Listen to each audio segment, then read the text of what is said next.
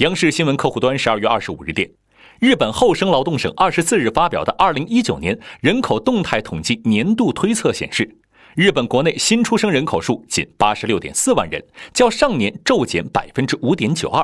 自一八九九年有统计以来首次跌破九十万人。因出生人口少于死亡人口而产生的人口自然减少，首次超过五十万人，达五十一点二万人。尽管日本政府为遏制少子化采取了各种对策，但仍未能有效遏制少子化以及人口减少的进程。